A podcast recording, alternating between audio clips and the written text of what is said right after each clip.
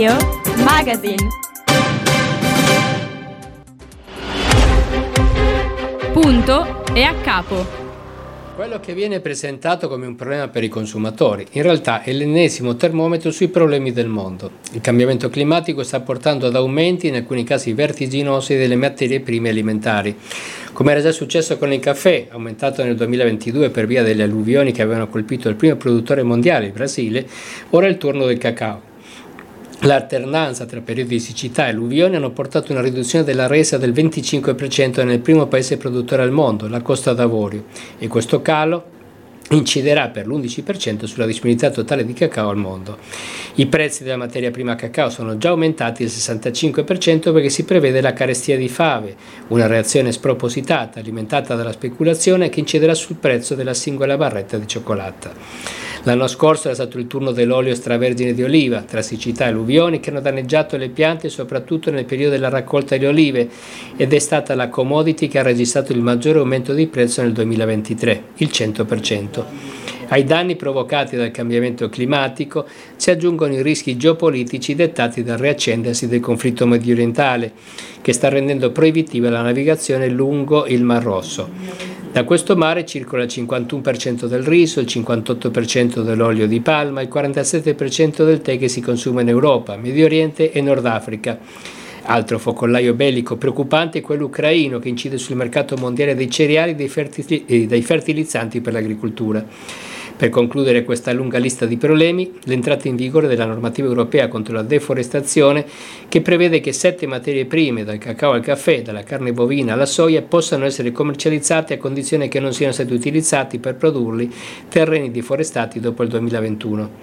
Questa misura, sicuramente sensata, è però difficile da applicare e ancora di più da monitorare e si pensa provocherà un calo di materie prime in arrivo in Europa e quindi un ulteriore aumento dei prezzi. Mettendo insieme tutte queste informazioni si può prevedere con certezza che avremo una nuova fiammata inflazionaria dovuta all'aumento delle materie prime alimentari, così come nel 2022 è stata provocata dall'aumento del costo dell'energia. Il grande nodo è composto da conflitti, che si trascinano e si moltiplicano davanti all'incapacità della politica al vuoto di governance, i fattori ambientali che conosciamo bene da decenni, ma sui quali si continua ancora a dibattere invece di accelerare sulle risposte, come il cambiamento climatico. Nel caso del cibo, la situazione è ancora più grave perché i prodotti che ora rischiano di diventare più cari quindi di perdere quote di mercato, come il caffè, il cacao e gli avocado, hanno trasformato il paesaggio agricolo di interi paesi che si sono votati alla produzione agricola per l'export, abbandonando la produzione di cibo per i bisogni locali, autocondannandosi a dipendere dal mercato globale dei cereali o della carne per sopravvivere. Sono tante le distorsioni generate dalla globalizzazione lasciata a se stessa, come è successo sul tema fiscale con le grandi aziende che per anni sono riuscite a non pagare le tasse con diverse strategie fiscali, ma che ora sono state tassate con la minimum tax globale. Nel mondo della produzione di alimenti non ci sono ancora idee su come programmare e fare convivere la produzione di alimenti di base e quelli di conforto e soprattutto non esiste una riflessione seria sugli adattamenti urgenti al cambiamento climatico per salvare la produzione di cibo. Il tema della sicurezza alimentare, dimenticato dall'agenda politica, torna ora a riproporsi prepotentemente aggiungendosi all'agenda globale delle emergenze, che tali sono solo perché ignorate a lungo. Young Radio News L'Osservatorio delle povertà e risorse della Caritas Emilia-Romagna ha recentemente prodotto un report sull'andamento delle attività 2022 che registra in una delle regioni più ricche d'Italia un aumento del 20% delle persone e delle famiglie che si sono rivolte ai centri d'ascolto. Sono stati 27.900 in totale gli individui che hanno chiesto aiuto, nel 2021 erano 23.000. È cosa nota che nel nostro paese il rischio di povertà e esclusione sociale disegna una curva di crescita costante che ormai tocca il 24% della popolazione, tre punti in più della media europea, e al sud raggiunge la soglia del 40%. A questa sofferenza rispondono le cosiddette professioni di cura, ovvero tutti quegli operatori che si occupano di anziani non autosufficienti, adolescenti problematici, minori con disagio, poveri, comunità terapeutiche, migranti, persone con disabilità, senza tetto e così via. Le posizioni scoperte nei servizi socioeducativi sono in drastico aumento dovunque, come aumentano le chiusure dei servizi. La causa? Nella stragrande maggioranza dei casi, la mancanza di personale, in particolare per le organizzazioni del privato sociale a cui di fatto il pubblico ha scelto di esternalizzare l'intero comparto dei servizi socioeducativi, spostando la spesa sugli enti locali, i quali, lamentando problemi di cassa sempre più preoccupanti, spesso gestiscono i rapporti con i fornitori del terzo settore attraverso bandi al massimo ribasso. In Italia nel 2021 la mobilità sanitaria interregionale ha raggiunto un valore di 4,5 miliardi di euro, una cifra nettamente superiore ai 30,33 miliardi di euro dell'anno precedente. Il dato emerge dal report sulla mobilità sanitaria 2021 elaborato dalla Fondazione GIMB e pubblicato in occasione dell'avvio della discussione in Senato del DDL Calderoli. Le nostre analisi, spiega Nino Cartabellotta, presidente della Fondazione GIMB, dimostrano che i flussi economici della mobilità sanitaria scorrono prevalentemente dal sud al nord, in particolare verso le regioni che hanno già sottoscritto i preaccordi con il governo per la richiesta di maggiori autonomie e che oltre alla metà del valore delle prestazioni di ricovero e specialistica ambulatoriale vengono erogate dal privato accreditato, ulteriore segnale di indebolimento della sanità pubblica. Questi dati, insieme a quelli sull'esigibilità dei livelli essenziali di assistente, i cosiddetti LEA, confermano un gap enorme tra il nord e il sud del paese, inevitabilmente destinato ad, assu- ad aumentare se verranno concesse maggiori autonomie dalle più ricche regioni settentrionali. Entro il 2050 il cambiamento climatico potrebbe causare 14,5 milioni di morti e 12,5 trilioni di dollari di perdite in tutto il mondo. A tracciare la tragica previsione è il nuovo rapporto presentato al 54 World Economic Forum, il meeting annuale in corso a Davos fino ad oggi, che riunisce in Svizzera il gotta del mondo economico e finanziario globale. Con questo rapporto i cambiamenti climatici rientrano ufficialmente dunque tra le sfide per il futuro del scenario economico globale, insieme alla strategia industriale, i conflitti e la transizione energetica. Il rapporto intitolato Quantifying the Impact of Climate Change on Human Wealth, sviluppato in collaborazione con Oliver Weimar, analizza dunque la crisi climatica attraverso una nuova lente, fornendo un quadro dettagliato dell'impatto indiretto che i cambiamenti climatici avranno non solo sulla salute umana, ma anche sull'economia globale e sull'assistenza sanitaria. In pratica viene ribadito ancora una volta come senza un'azione urgente per mitigare il riscaldamento globale, ossia limitare l'aumento delle temperature globali sotto un grado e mezzo, la salute dell'umanità è in grave pericolo. L'obiettivo è mettere in dubbio l'efficacia delle soluzioni energetiche rinnovabili, ma soprattutto spiega un allarme studio del Center for Recruiting Digital Hate, un'organizzazione no profit britannica con sedi a Londra e Washington DC, fare un salto in termini di negazionismo climatico, visto che l'innalzamento delle temperature è ormai innegabili. 12.000 video pubblicati su YouTube analizzati dall'indagine puntano a normalizzare, cioè a spiegare che in fondo le conseguenze del global warming sono innocue, che non addirittura benefiche, eppure che le varie discipline che studiano il clima non sono sono affidabili, o ancora il tema principale di questa ondata negazionista che le soluzioni proposte non funzionano, il grosso si concentra per esempio sul peso complessivo della produzione dei veicoli elettrici, spostando il focus ai consumi dei veicoli a ciclo produttivo e di vita. Questo tipo di pseudo contenuti riguarda fino al 70% delle falsità contenute nei video indagati e pubblicati sulle due piattaforme per un lungo periodo, nel 2018 era il 35%. L'indagine è andata in profondo fino a 6 anni, 2018-2023, e si è avvalsa anche di strumenti di intelligenza artificiale artificiale per campionare la, e classificare le argomentazioni impiegate nelle clip pubblicate da 96 canali. Nel complesso questi video hanno accumulato qualcosa come 325 milioni di visualizzazioni. Il gruppo di esperti che ha firmato il rapporto guidati da Travis Cohen, docente di scienze sociali e computazionali all'Università di Exeter in Inghilterra, sottolinea appunto questo aggiornamento del repertorio. In vista delle elezioni del 3 marzo per eleggere il nuovo presidente della provincia di Monza e Brianza, la coalizione Brianza Rete Comune ha proposto la candidatura del sindaco Cisano Maderno, Giampiero Bocca, come loro rappresentante. Il sindaco ha accettato con gratitudine questa proposta riconoscendo l'onore e la responsabilità che comporta. Il sindaco è stato eletto nel giugno del 2022 e ha espresso il suo impegno a svolgere il ruolo di presidente della provincia con la stessa dedizione e spirito di servizio dimostrata nel mandato attuale. La candidatura si pone l'obiettivo di rimettere al centro il ruolo dei sindaci, assessori e consiglieri comunali rappresentando una risorsa fondamentale per il futuro della provincia. Bocca ha sottolineato l'importanza di affrontare temi cruciali come la programmazione territoriale, le scuole superiori, il lavoro, la cultura, le infrastrutture stradali, la sanità e i trasporti. La mia esperienza politica si colloca all'interno di Vivi Cesano, una delle realtà politiche di natura civica della nostra provincia, da cui provengono diversi amministratori locali che insieme alle altre forze partitiche spesso contribuiscono a governare numerose città con uno stile riconosciuto e fortemente radicato nel tessuto sociale. Vorrei riuscire a portare questo stile anche nella funzione di Presidente della provincia di Monza Brianza. La scelta di accettare la candidatura si pone soprattutto l'obiettivo di rimettere al primo posto il ruolo di sindaci e assessori in una provincia giovane come la nostra rappresenta una risorsa impegnata inquadrata oggi in tanti progetti comuni che ci sfidano per il futuro, cultura, formazione, ambiente e sicurezza. Molti sono i temi importanti che l'ente provinciale gestisce dalla programmazione territoriale delle scuole superiori, dal lavoro alla cultura, dalle infrastrutture stradali all'ambiente, su sanità e trasporti siamo in serie difficoltà anche rispetto a molte altre realtà provinciali. Sono convinto che la provincia come vera sia la vera casa dei comuni. In crescita l'occupazione in Lombardia. A commentare la fotografia scattata dall'Osservatorio Economico di Union Camere Lombardia è Enzo Mesagna, segretario regionale CISL Lombardia. I dati diffusi da Union Camere Lombardia relativamente al terzo trimestre 2023 sono positivi, con un incremento di forza lavoro del 2,2%, che equivale a circa 100.000 posti di lavoro in più in Lombardia, spiega Mesagna.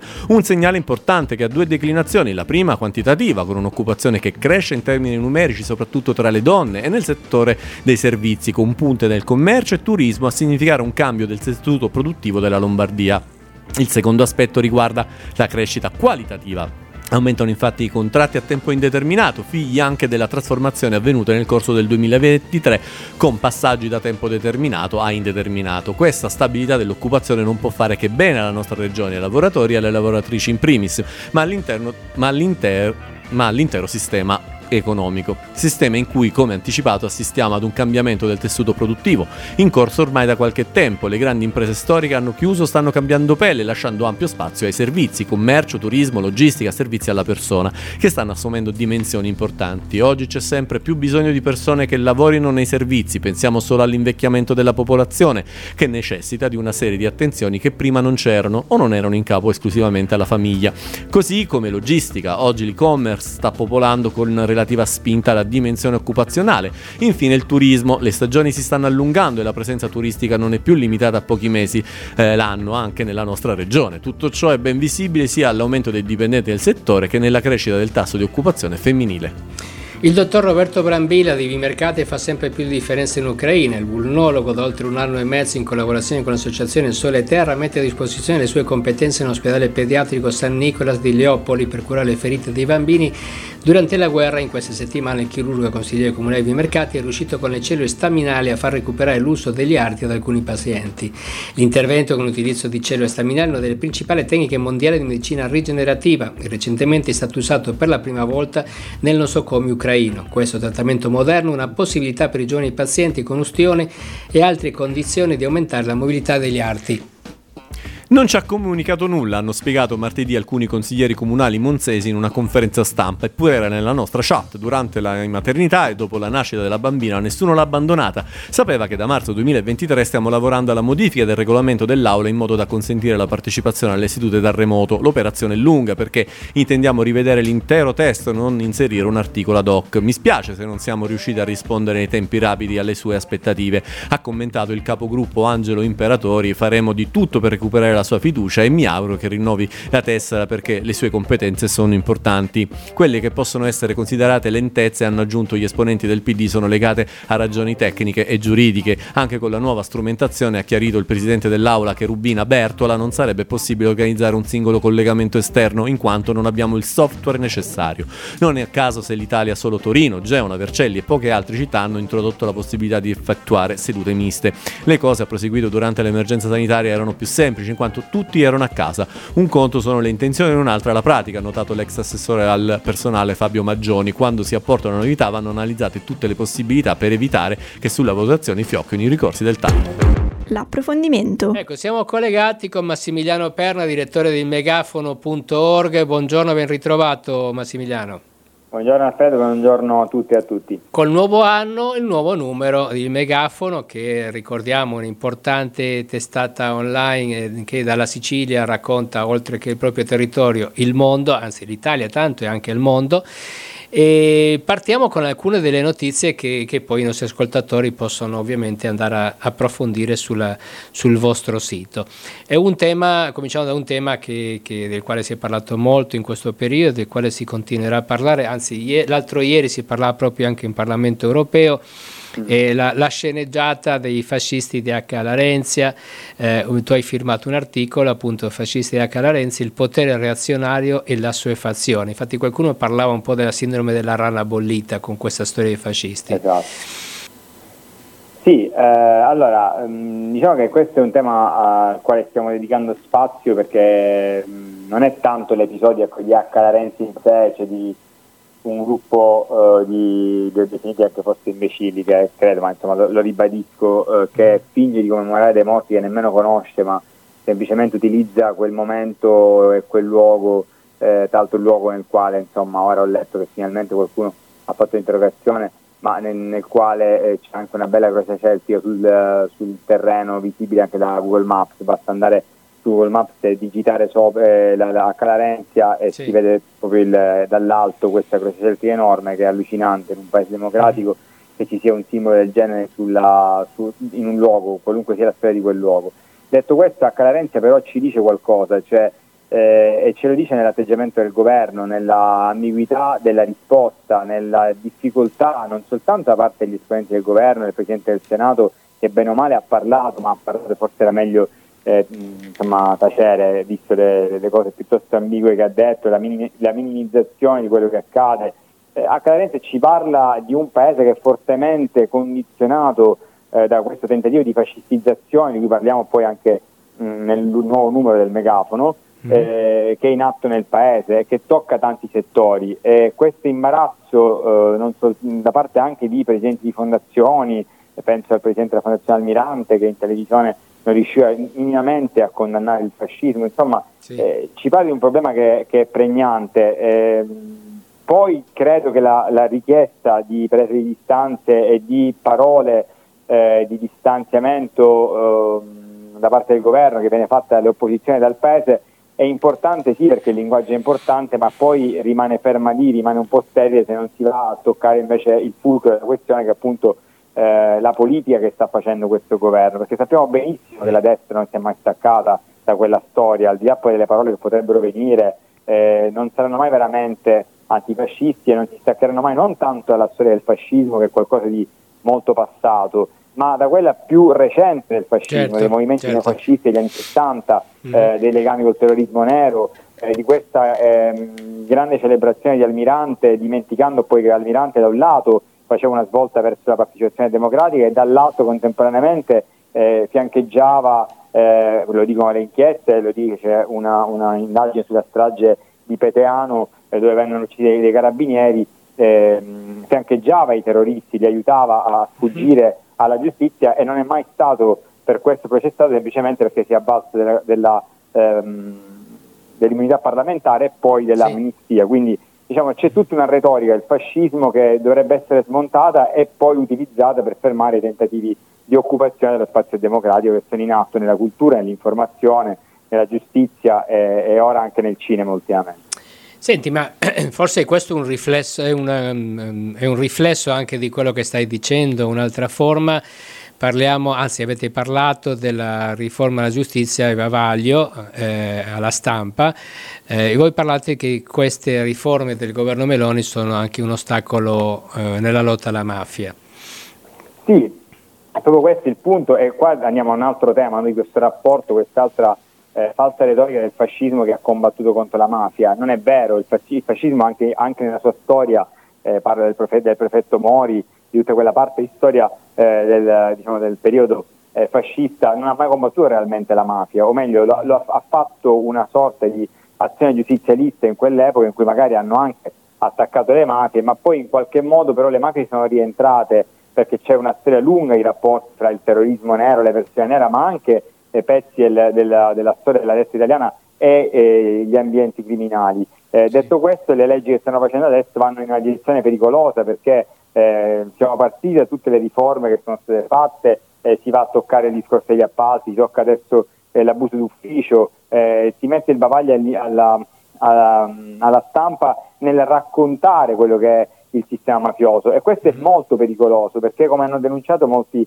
eh, magistrati o comunque anche criminologi, appunto ne, ne parliamo anche nel megafono, eh, si parla molto poco di mafia e non so se ne parla poco ma poi si sta abbassando moltissimo il livello degli strumenti. Eh, noi proprio usciamo con questo nuovo numero eh, parlando anche delle interdittive antimafia, sono uno strumento sì. importante eh, che dimostra che se, se, poi vengono azionate delle leve il contrasto a mafia e corruzione è possibile, se invece togliamo certo. misure, se invece impediamo di parlare ad esempio dei coinvolgimenti eh, della pubblica amministrazione della politica in inchieste mafiose, anche quando non c'è una rilevanza di, di reato, uh-huh. eh, ma c'è comunque una questione morale da, da, sollevare, se noi togliamo questo passiamo via pezzi di verità e soprattutto anche di, togliamo eh, qualunque tipo di, eh, di, dibattito su quello che è diciamo, il, il, rapporto tra mafia e potere. E questa è la cosa che mi spaventa. Personalmente, proprio questo tentativo di eh, annebbiare il dibattito sul, su mafia e potere fino a, fino a cancellarlo del tutto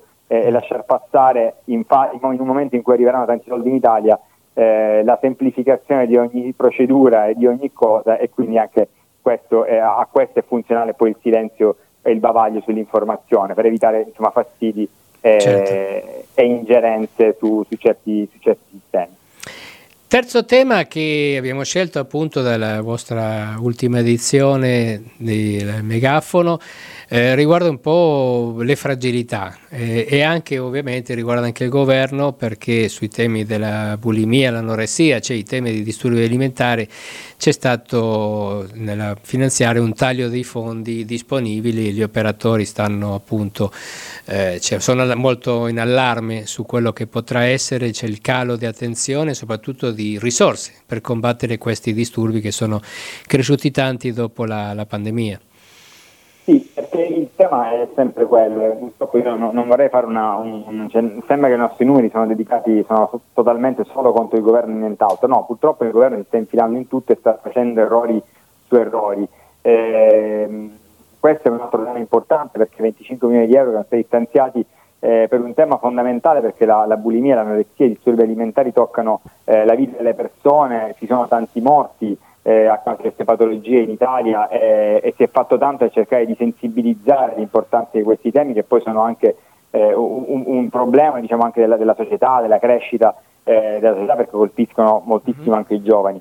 Eh, sono stati tagliati questi fondi, sono spariti dalla manovra e eh, fa molto pensare, anche se poi magari si dirà sono fondi diversi, però fa molto pensare che ci si spenda tantissimo per un'opera inutile come il ponte sullo stretto e poi si, tagliano, si vanno a tagliare invece del, dei fondi che sono fondamentali e che hanno un, un impatto sociale importante. Quindi di, questa destra non ha nemmeno quella spinta sociale che ha sempre detto di avere dal, dal, dal, dal suo principio, che poi sapevamo tutti era una grande bugia, ma almeno anche nell'ipocrisia, non riescono a essere eh, sinceri neanche nell'ipocrisia, eh, so che è un, è un contrasto, ma eh, è, è, una cosa gravissima ed è passata sì. troppo sotto silenzio per molto tempo, per fortuna poi è stata sollevata e diciamo che anche noi l'abbiamo fatto, ma eh, l'hanno fatto anche adesso, mh, devo dire poco dopo insomma, hanno cominciato il dibattito, noi abbiamo eh, visto le prime notizie, abbiamo cominciato a scrivere questa cosa leggendo la manovra e poi abbiamo visto che in questa settimana sono uscite tante, di, tante dichiarazioni, anche tante prese di posizione da parte appunto di operatori, eh, però dal governo non mi pare che siano arrivate risposte correttive e questo è, è una, una, ancora più grave. Diciamo, Sono preoccupati su, su preoccupati. c'è un'altra agenda in questo momento del governo. E io ti ringrazio, ricordiamo appunto che questi temi e anche altri poss- possono essere letti liberamente sul megafono.org, che è la testata che dirige Massimiliano Perna, che ringraziamo. Grazie Massimiliano. Grazie Alfredo, grazie a voi. Oltre il nostro cortile. E finalmente siamo tornati a parlare di esteri in questa prima puntata, dopo la, la, prima puntata di settimana scorsa che abbiamo fatto in maniera un po' diversa, con un format un po' diverso, torniamo a parlare invece di esteri. Esteri che questa settimana entrano prepotentemente già nella prossima campagna elettorale perché appunto Charles Michel si è eh, dimesso perché si candiderà appunto come, insomma, per il suo paese, per il Belgio, come eh, deputato eh, o per altre cariche, poi lo vedremo più avanti avanti, ma non può essere anche il Presidente del Consiglio europeo. Quindi si è dimesso, c'è tutto un problema, adesso magari Alfredo ci racconterai qualcosa, perché l'Ungheria dovrebbe prendere il posto di Charles Michel, ma sappiamo che l'Ungheria in Europa non è ben vista, ma soprattutto è arrivato il primo sondaggio ufficiale europeo, dove ci sono insomma delle cose molto interessanti, niente di... di, di, di no, no, di, diciamo... Segnala la distanza tra la realtà e, e i titoli e giornali. i titoli dei giornali, esattamente sì. Poi invece altre elezioni di cui avevamo parlato proprio in diretta settimana scorsa, nel senso che si stavano proprio svolgendo in quel momento, ovvero Taiwan, Taiwan dove vince il candidato, diciamo, più distante dalla Cina. Erano tre candidati, uno eh, distante, uno un po' più vicino e uno filo eh, cinese. È vero che il partito di governo al terzo mandato ha perso, eh, diciamo, la maggioranza relativa, ma comunque la maggioranza del Parlamento rimane eh, distantissima dalla Cina, Cina che si è un po' infuriata, Stati Uniti che mandano la delegazione informale, perché non è una delegazione ufficiale, ma eh, alcuni analisti dicono anche qui niente di nuovo sotto, diciamo, sotto l'ombrellone, rimane sempre il cappello aperto dell'Occidente, la Cina che un pochettino si irrita, ma tutto sommato rimane lì. Invece molto più grave e molto più importante quello che sta accadendo eh, in, nel Mar Rosso dopo lo scoppio della guerra, diciamo così, eh, tra Israele e Palestina, la potremmo chiamare ormai una guerra tutta vera perché insomma ormai si, si va così.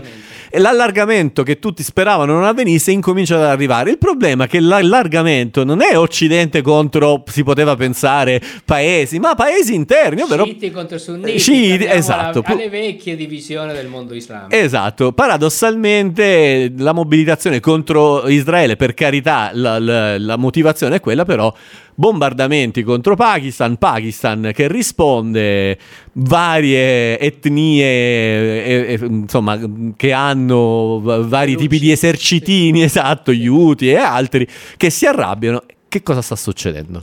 Ma è, è, stato come dare un calcio a un formicaio quello che è successo tra Israele e Hamas, che, che, drammaticamente non si è ancora concluso. C'è la situazione degli ostaggi che sono stati fatti vedere Recentemente Israele continua a non eh, accettare tregue o cessate il fuoco, ma pare che si sia molto lontano dal punto di vista loro da eh, quello che si erano, diciamo, si erano ripromessi, quello di spazzare via Hamas. Hamas non è stato spazzato via, sono già più di 300 soldati persi da Israele in questo conflitto che diventando una guerra di guerriglia in ambiente urbano è il tipico incubo di qualsiasi militare cioè dover andare a stanare una forza che si nasconde sotto, sotto una città. Ma dicevo, come dare un calcio a un formicaio che all'inizio sembrava anche un po' strano perché l'Iran che difendeva Hamas essendo l'Iran la, il paese dello sciismo mentre Hamas appartiene al mondo sunnita quindi tradizionali nemici tra di loro con gli Hezbollah che sono gli sciiti del Libano la lunga mano della, dell'Iran da quelle parti che minacciavano Israele, però stando molto tranquilli e molto sicuri di non provocare sul serio un'apertura di conflitto. E quindi dove meno se lo aspettavano tutti perché le, le, diciamo, le, le paure erano era l'allargamento verso il Libano, all'improvviso è stato l'Iran che ha cominciato a sparare missili di qua e di là, ha cominciato a sparare missili in Iraq e ha cominciato a sparare missili in Pakistan. Contro appunto minoranze, eh, questo è un mondo di minoranze etniche e religiose, nel caso del Pakistan sono i Veluci, nel caso dell'Iraq sono i curdi sostanzialmente, il Pakistan ha già risposto, eh, qua è la, la grande paura di tutti, sono due. La prima è che il Pakistan è una potenza nucleare, quindi l'Iran sta giocando col fuoco, e la seconda che eh, questo allargamento del conflitto praticamente ha paralizzato il Mar Rosso. Le navi non stanno passando, il Qatar ha sospeso l'invio di gas eh, liquefatto, quindi per l'Europa non è un grande affare. Nell'editoriale abbiamo parlato di questo tema e diciamo che il 40% degli elettrodomestici, dell'elettronica e dei vestiti che arrivano in Europa transitano da quelle parti, per non parlare del più del 50% di una serie di derrate alimentari. Quindi ecco un conflitto che è diventato in questo momento anche lì sciiti contro sunniti, non si capisce quali possano essere gli sviluppi. Certamente in, negli sviluppi ci sono dentro anche la Gran Bretagna e gli Stati Uniti che hanno bombardato le postazioni degli Houthi, minoranza sciita dello Yemen, che a loro volta sono quelli che stanno bombardando le navi che passano nel Golfo, quindi una situazione sempre più ingarbugliata con una presidenza degli Stati Uniti molto debole Blinken continua a viaggiare in continuazione senza riuscire a far ragionare gli israeliani e senza riuscire a mettere diciamo, una pezza su quello che sta succedendo da quelle parti, ecco il conflitto ormai ha superato diciamo, il livello d'allarme. Potremmo essere di fronte a uno scenario quasi di guerra mondiale mi viene da dire Christian perché qui stanno entrando in ballo potenze nucleari sia quelle occidentali ma anche quelle orientali a questo punto eh, è un tutti contro tutti in questo momento del quale non si capisce bene il senso e quindi ecco una situazione che ovviamente terremo sicuramente monitorata. Taiwan, un altro focolaio di tensione, ricordiamo l'isola di Formosa eh, staccata dalla Cina e non riconosciuta indipendente se non da qualche isoletta e qualche paese sperduto nel mondo e sulla quale la Cina avanza la rivendicazione dal punto di vista storico e geografico anche giusto. Taiwan fa parte della Cina, se non lo è in questo momento per motivi politici, ma Taiwan ha una, una, un asso nella manica che è il fatto che il 70% dei microchip che tutti noi abbiamo dai telefonini fino alle macchine passando per l'industria, li fabbricano in Taiwan. Quindi ecco, eh, che Taiwan rientrasse in Cina vorrebbe dire che saremmo legati mani e piedi alla Cina non soltanto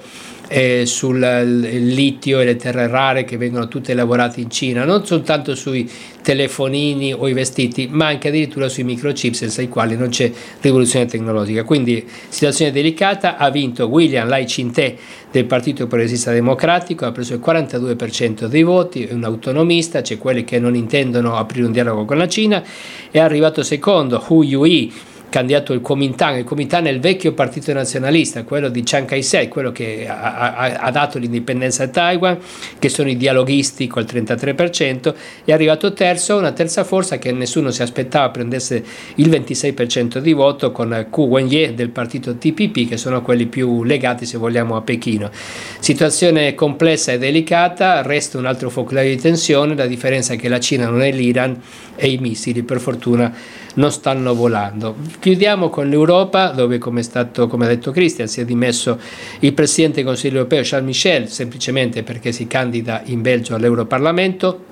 Toccherebbe l'Ungheria coprire questo periodo fino al voto in quanto paese e presidente di turno, ma come sappiamo con l'Ungheria ci sono dei seri problemi, tra l'altro le notizie che, della quale abbiamo parlato di queste ore, che il, il Parlamento europeo eh, a, farà causa addirittura al Consiglio d'Europa sulle aperture alla, all'Ungheria per quello che riguarda il PNRR, che c'è i fondi che sono stati liberati, mentre l'Europarlamento dice che non possono essere dati questi fondi in Ungheria perché non rispetta i, diritti, i principali diritti dell'Unione. Vedremo come questa grana politica sarà risolta. Quello che invece è molto interessante è il primo sondaggio per il prossimo Parlamento che si voterà il 9 giugno eh, in, in tutta Europa un Parlamento è composto da 720 seggi e questi sono i numeri, Cristian. L'attuale maggioranza uscente, la cosiddetta maggioranza Ursula per Ursula von der Leyen, che è formata dai popolari, dai socialisti, dai liberali, si attesta al 55%. Cioè i popolari restano al primo partito 171 seggi, i socialisti restano al secondo partito 141 seggi e i liberali fanno un buon risultato con 82 seggi.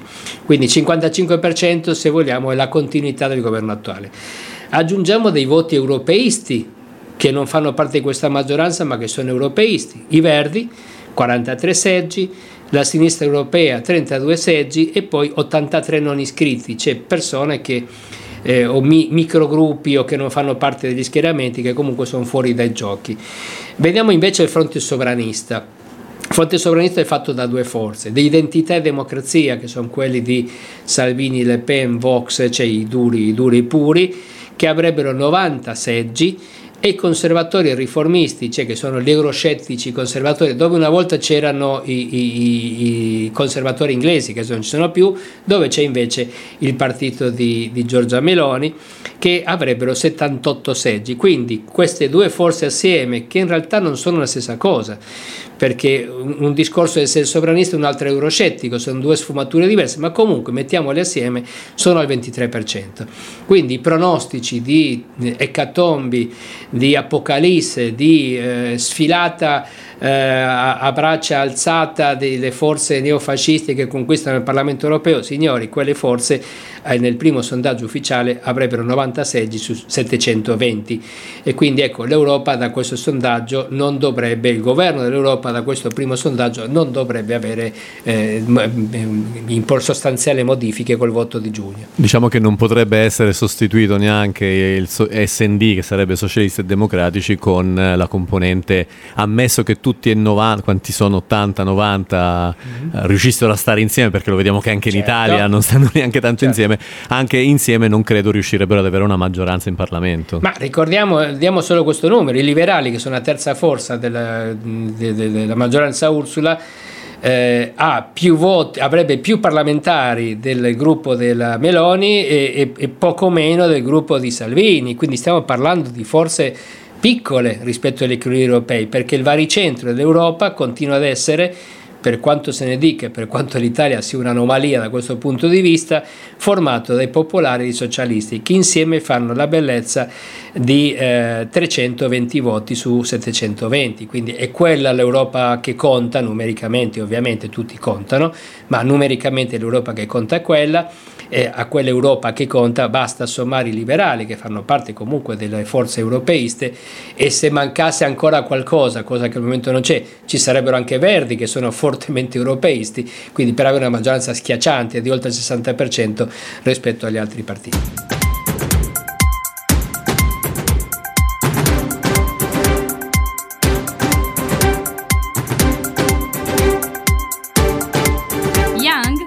Radio Magazine. Aldo, 74 anni, è una vita, come dice lui, vissuta al contrario. Studi nelle migliori scuole di Milano. Carriera avviata da bancario, passione per la vela. Poi via via errori, cadute e sfortune. Fino ad essere truffato dal suo conquilino. Aldo è stato accolto a casa di Ruth. Anziché continuare a scendere, mi sono fermato e ho cominciato a risalire. Se ora è tornato padrone della sua vita, è anche grazie agli operatori della casa, sempre presenti e pieni di cure, persone con cui parlare e sentirsi ascoltato. Per tante persone come Aldo, la tua firma è l'unica possibilità per guardare avanti e ricostruirsi una vita. Dona il tuo 5 per 1000 ad Aeris Cooperativa Sociale